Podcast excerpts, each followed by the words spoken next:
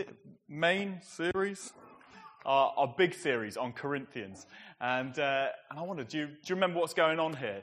What we've, what we've previously found out in this series, if you've not been here, is that Corinth is in many ways a city that is like Liverpool. It was the Liverpool of the ancient world. Guy, if you just click on a few.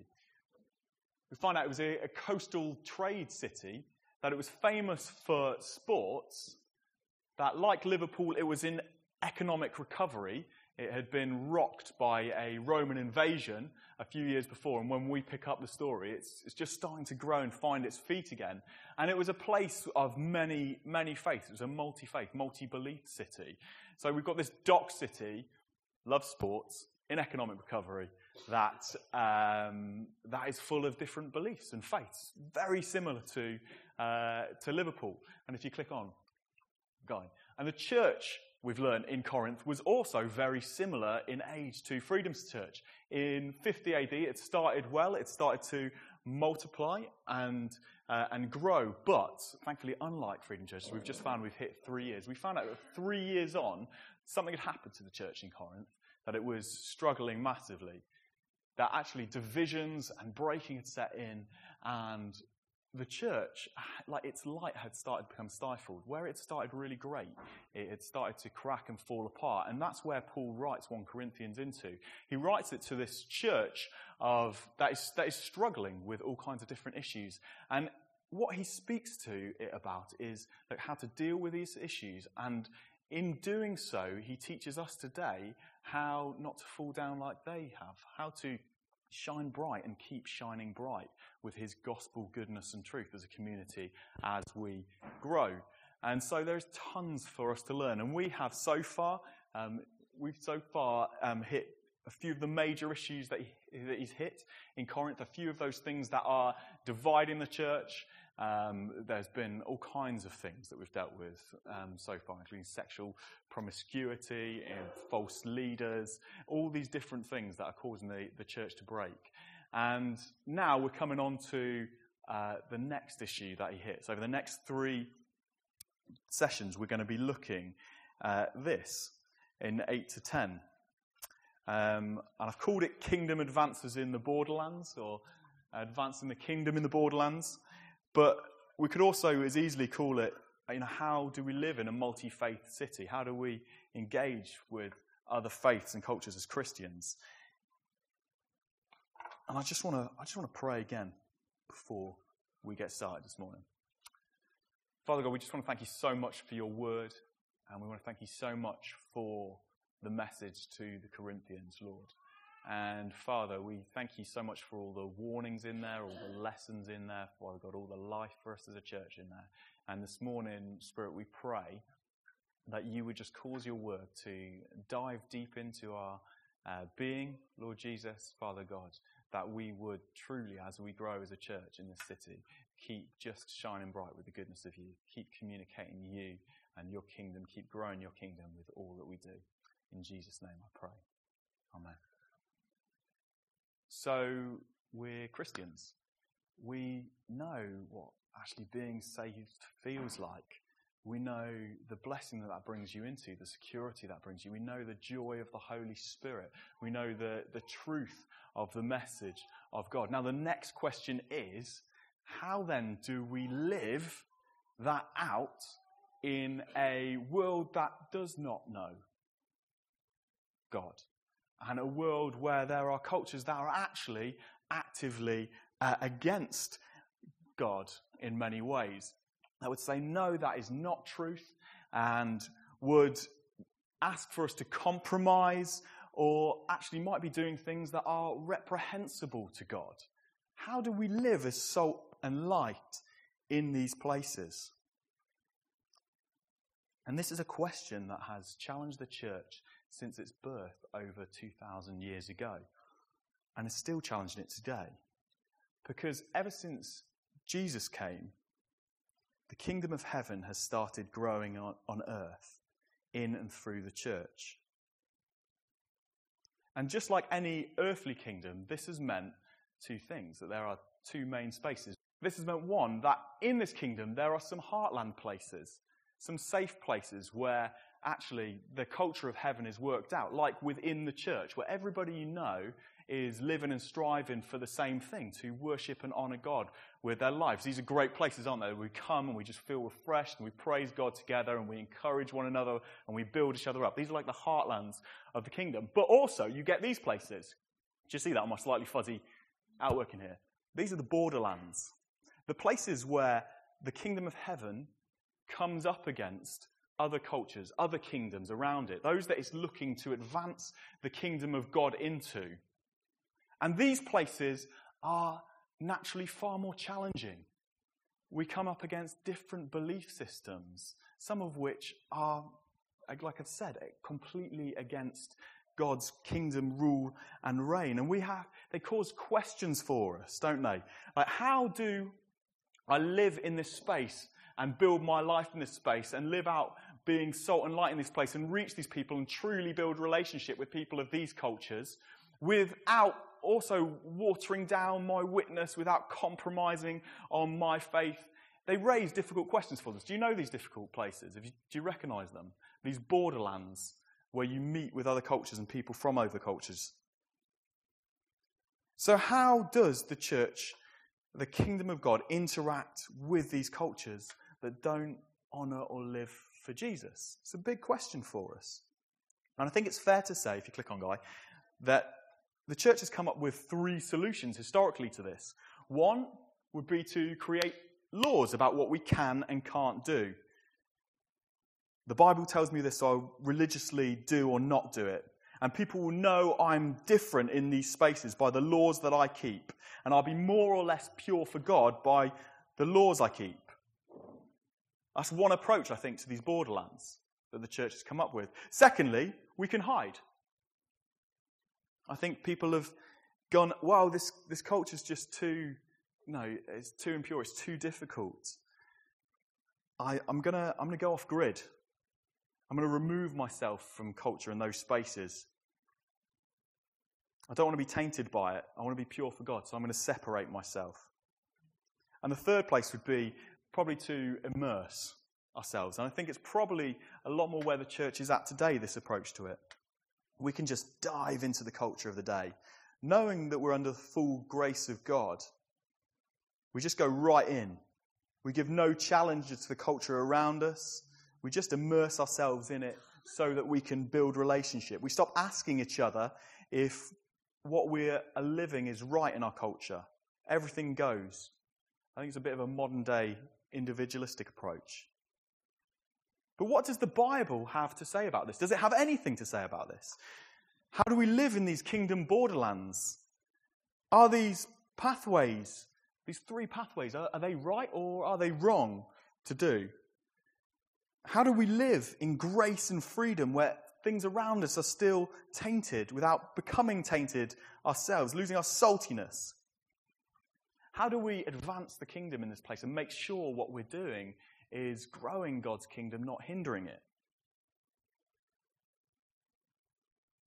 Do you know, it's to these really important questions that Paul's next essay in Corinth turns. So the next three chapters of the book of Corinthians turns. And when he addresses the next issue that's been dividing the church.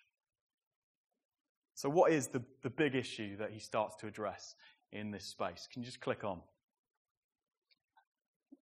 It's a really important one that I'm sure, like me, keeps you awake at night. It's the toil of your faith. It is, click on, should meat be eaten from food sacrificed to idols? I can't tell you the number of times I've had to pastor people who have been struggling with this issue. Just the other day, uh, Tom came to me and he was like, Matt, Matt, oh, Matt, I'm in turmoil. I'm just wondering if Nando is a, a god of Portuguese chicken. Click on. And when I told him, yes, he's the god of overpriced, cheap, you know, self-service, make the customer do everything himself chicken that should never be paid at the price, Tom was just like, oh no, can I eat it anymore? And it's not just Tom. Chris CB struggles with eating Mars bars. You know that because he knows that Mars was the god uh, of war in Rome. He's like, am I, you know, am it's just not an issue we deal with, is it? It's just not one that keeps us awake at night. You know, may, maybe there's something in the growth of halal meat, you know, that that this speaks to in our, in our culture. And as Islam grows, it might become like more relevant again to us.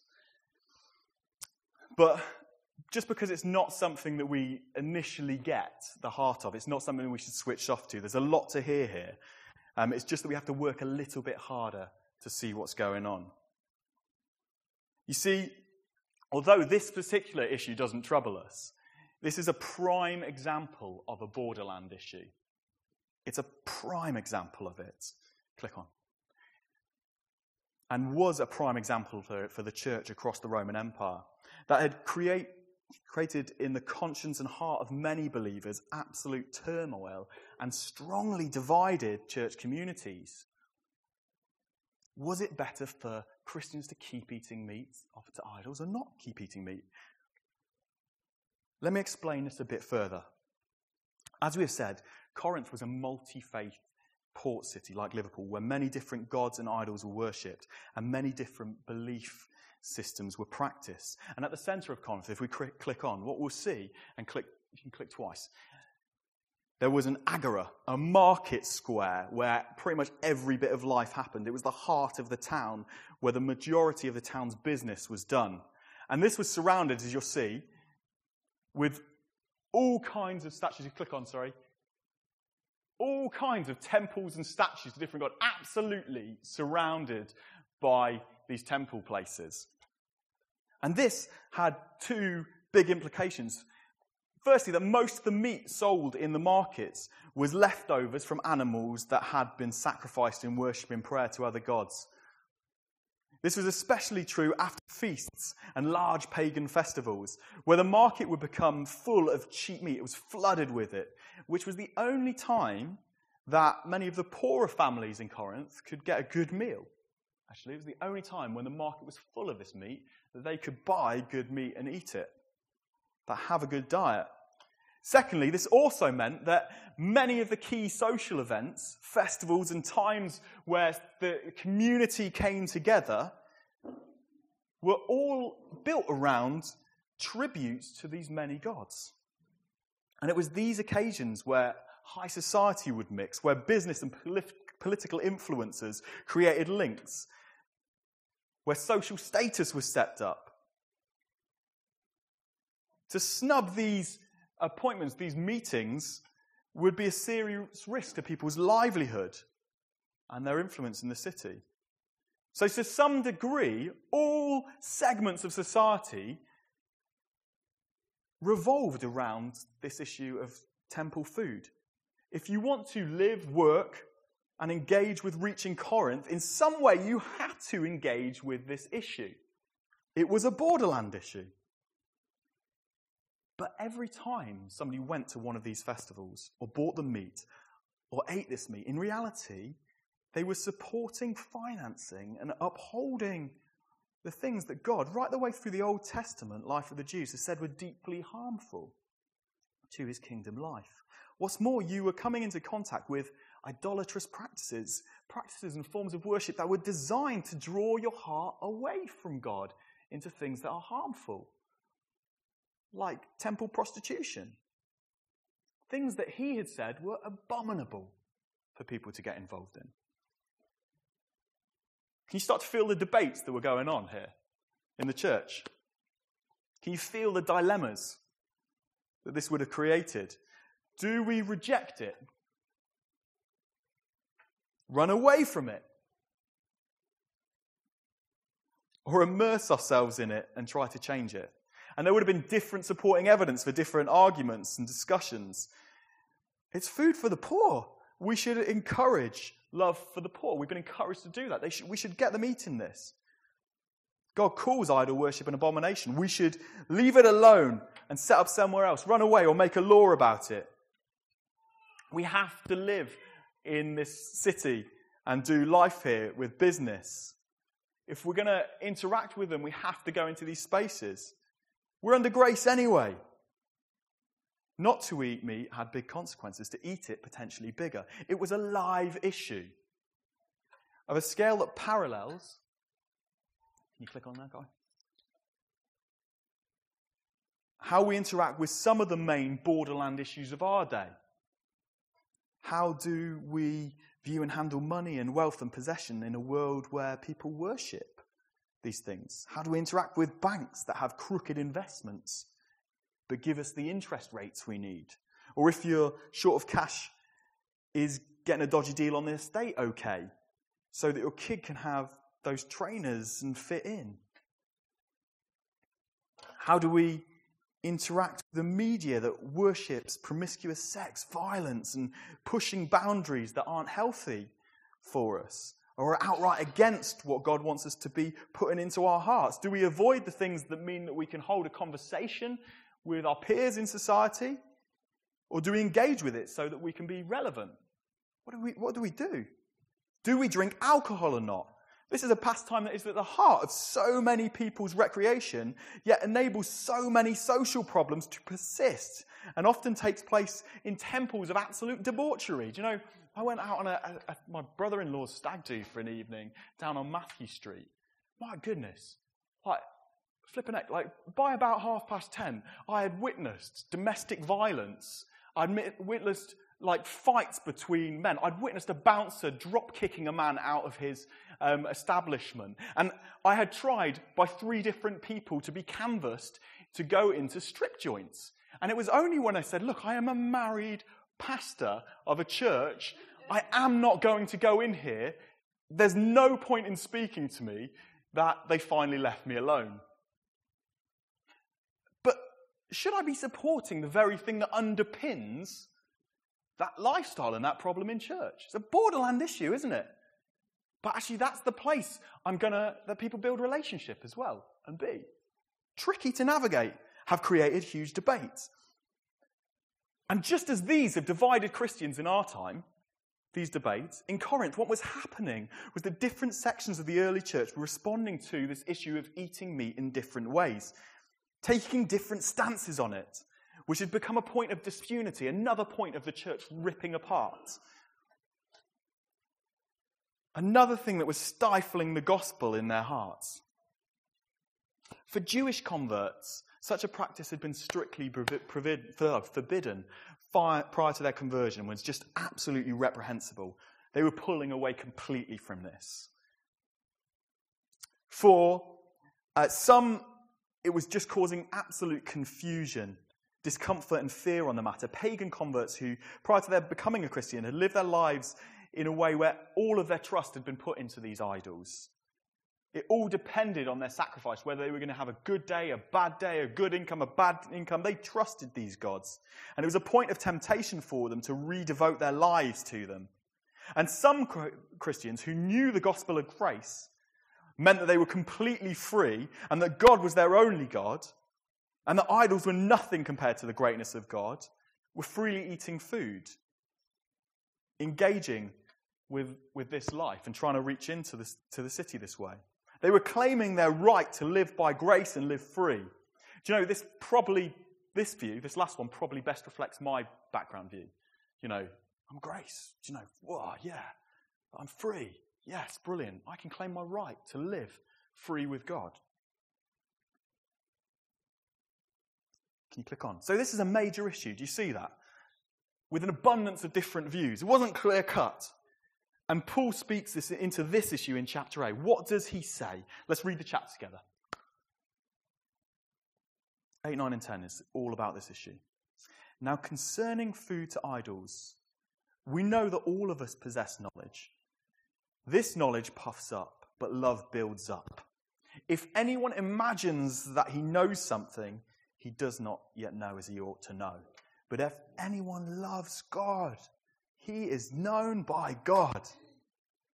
Therefore, as to the eating of food offered to idols, we know that an idol has no real existence and that there is no God but one.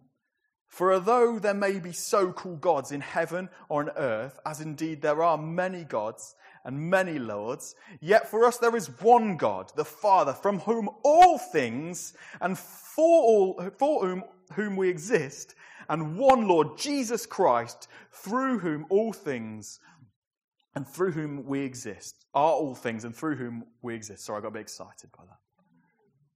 You can read it if it's not clear as I splutter the word of God out. However, Not all possess this knowledge, but some, through former associations with idols, eat food as really offered to an idol, and their conscience, being weak, is defiled. Food will not commend us to God. We are no worse off if we do not eat, and no better off if we do. But take care that this right of yours does not somehow become a stumbling block to the weak. For if anyone sees you who have knowledge eating in, uh, sees you who have knowledge eating in an idol's temple, will he not be encouraged if his conscience is weak to eat food offered to idols? And so, by your knowledge, this weak person is destroyed, the brother for whom Christ died, thus sinning against your brother and wounding their conscience when it is weak. You sin against Christ. Therefore, if food makes my brother stumble, I will never eat meat, lest I make my brother stumble. Who does Paul support here? Who does, which of these pathways does Paul support about the engagement with culture and this issue? Well, at first glance, he seems to be fully, fully endorsing the camp that has chosen to eat from the food from idols. And he seems to shoot down the other two. In 4 to 8, he affirms this in the core of chapter 8 that the knowledge that those who are saved and mature in Christ should have in regard to idols is exactly what this group has been believing. We see this here. Therefore, as to the eating the food of idols, we know that an idol has no real existence and there is no God but one. For although there may be so called gods in heaven or on earth, as indeed there are many gods and many lords, yet for us there is one God, the Father, for whom all things and for whom we exist, and one Lord, Jesus Christ, through whom are all things and through whom we exist. It's like a tongue twister, but you get the point. However, not all possess this knowledge, but some, through former associations with idols, eat food as really offered to an idol, and their conscience, being weak, is defiled. Food will not commend us to God. We are no worse off if we do not eat, and no better off if we do eat. Here, Paul completely affirms that because of the gospel and the reality of who God is, all believers should understand that these fake idols now have absolutely no power over the believer. And so, eating the food that has been offered to them has no bearing on their or our lives our salvation and our security with Him, you're totally secure. The Corinthians are indeed totally free to interact with this culture and eat this food without harm to their salvation or themselves.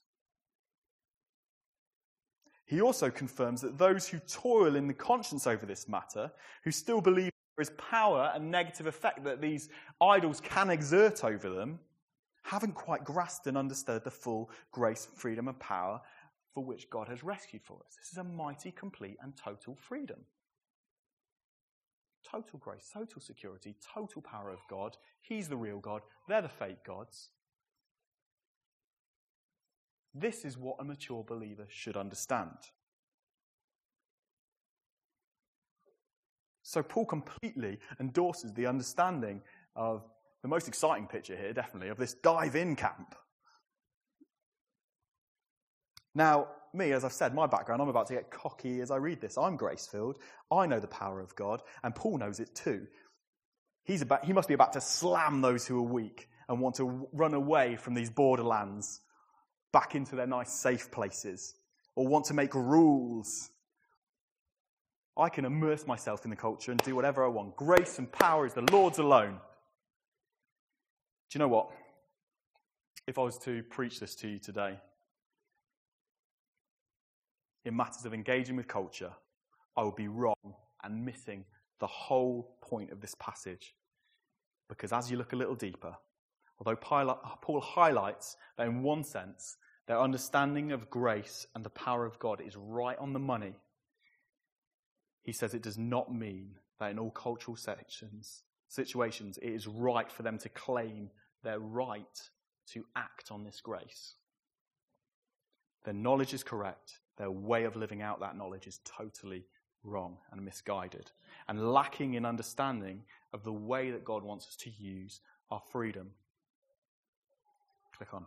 And it is, in fact, this arrogant grace approach that Paul begins here and will continue to challenge in the next couple of chapters to call us to be wary of following in our lives. How does he challenge this approach?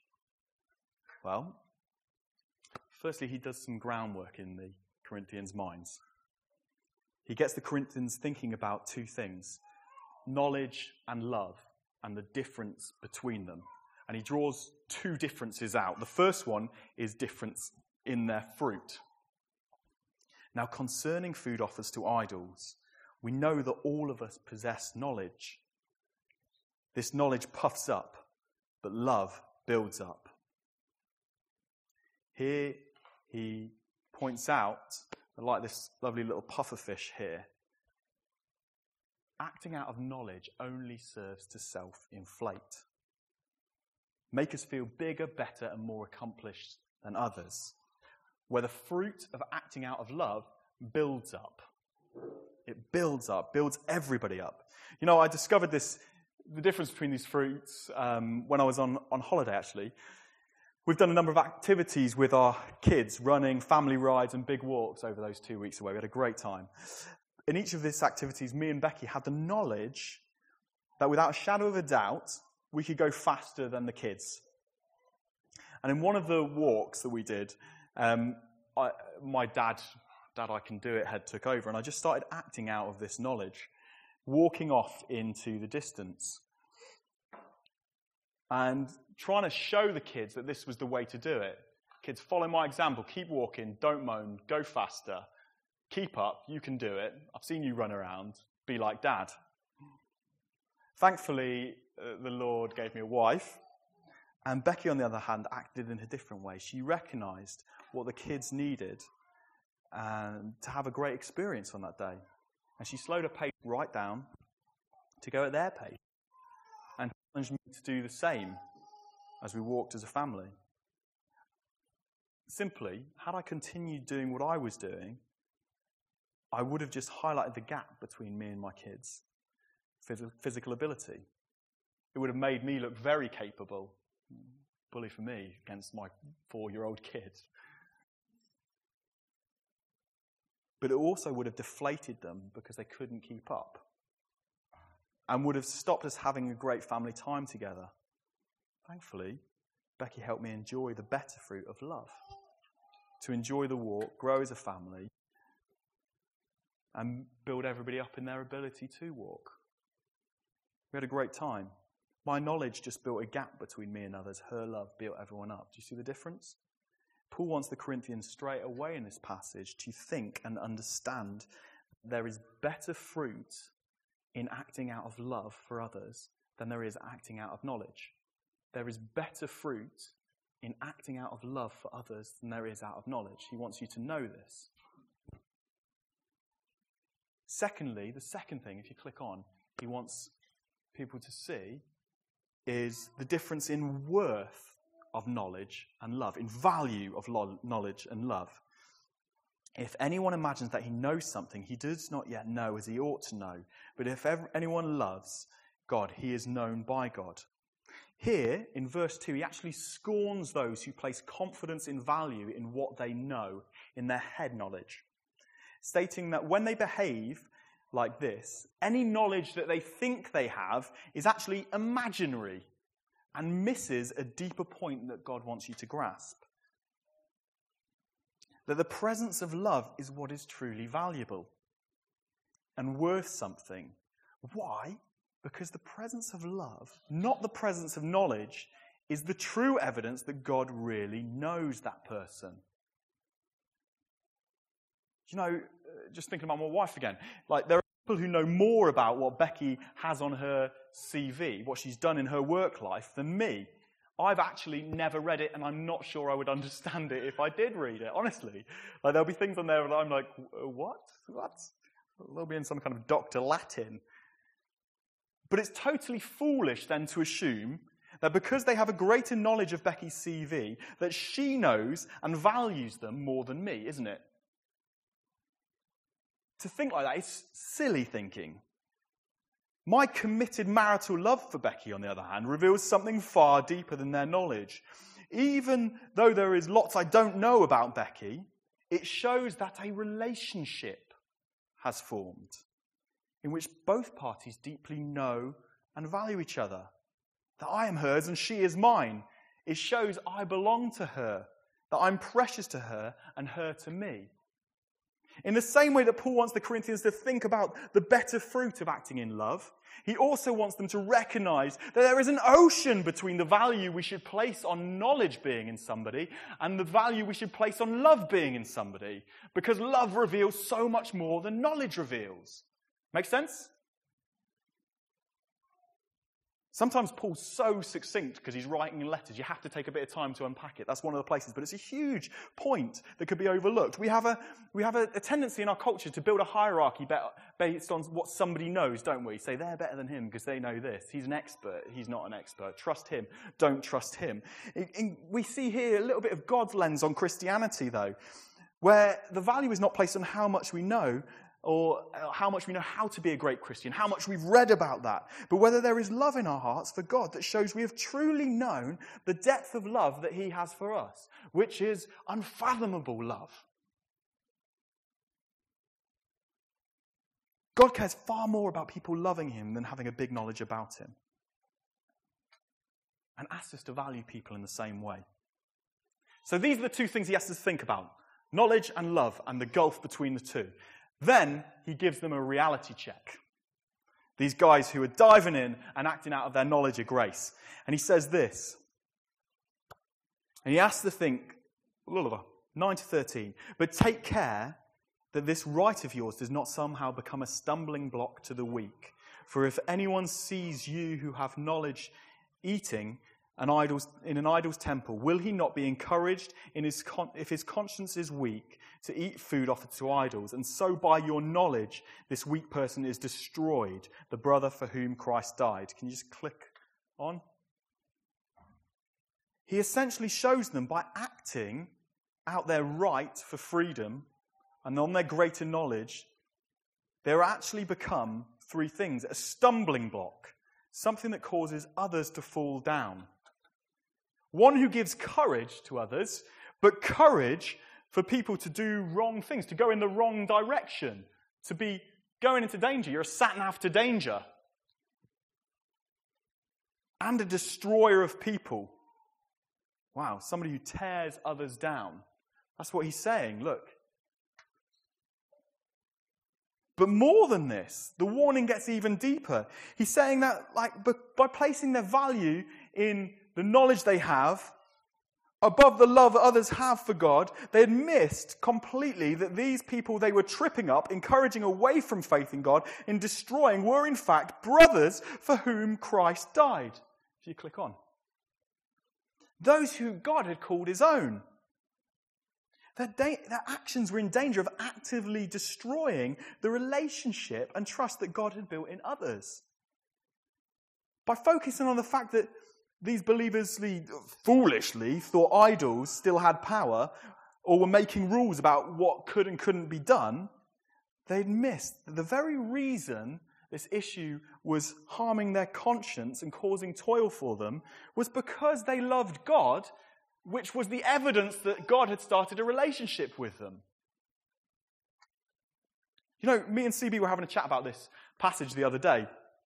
And Chris recalled a time when he had seen a church leader he was with in American context, scold people for questioning whether, for, for questioning whether he should drink alcohol or not.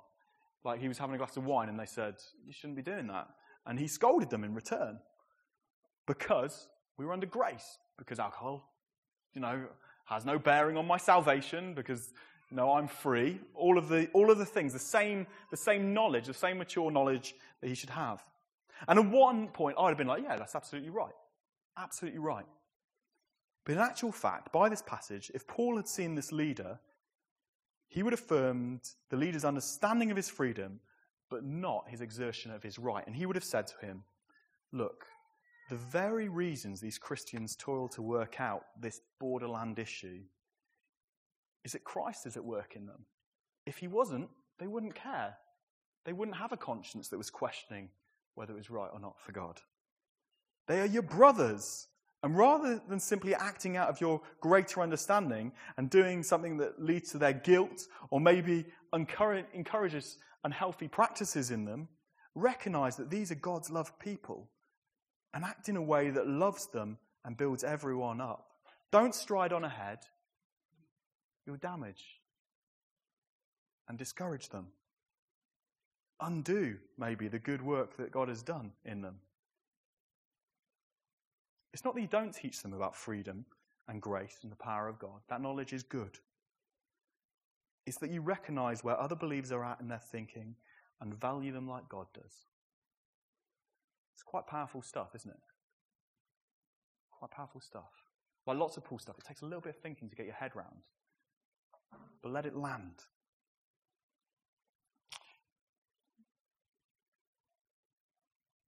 After highlighting these issues to them, Paul, who does not uh, he does not hold back his punches, does he? Paul can only finish his discussion in one place. The acting out of knowledge without love in borderland issues is in fact sin, he says. Thus, sinning against your brothers and wounding their conscience when it is weak, you sin against Christ. In reality, he's saying that choosing to eat this food without regard for the effect this is having on others is not taking ground for the kingdom, it's not advancing the kingdom of God in society, but actually attacking the kingdom you're trying to build that God has built in other people. You're actually attacking that kingdom that He is building in them by breaking down those who belong to God's kingdom on earth. You're actually at work with the enemy, he's saying. You're sinning. You're, you're part of that plan. Oh, that is really strong, isn't it? So ultimately, he says, you're working against Christ. To act out of knowledge without love for those who love Christ is to actively attack the kingdom of God. To act with knowledge without love for those who love Christ is to actively attack the kingdom of God.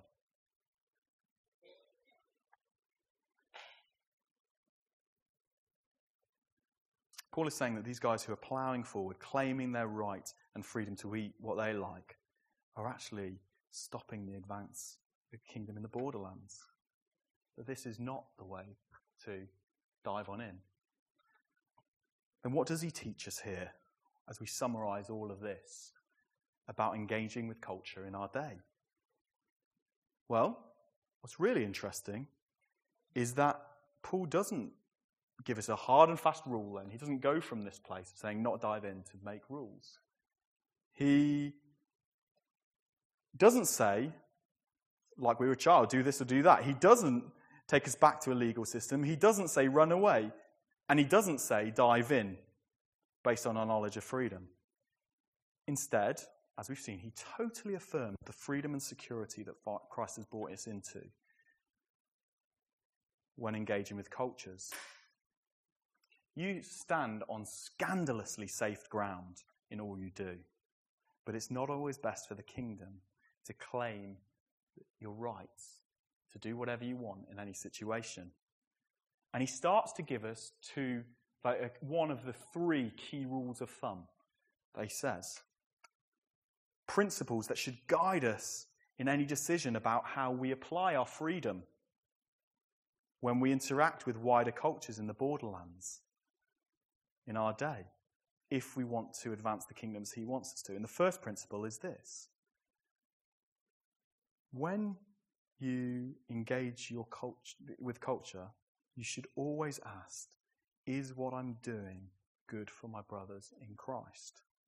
Is it loving my brothers in Christ? Is it loving my brothers in Christ?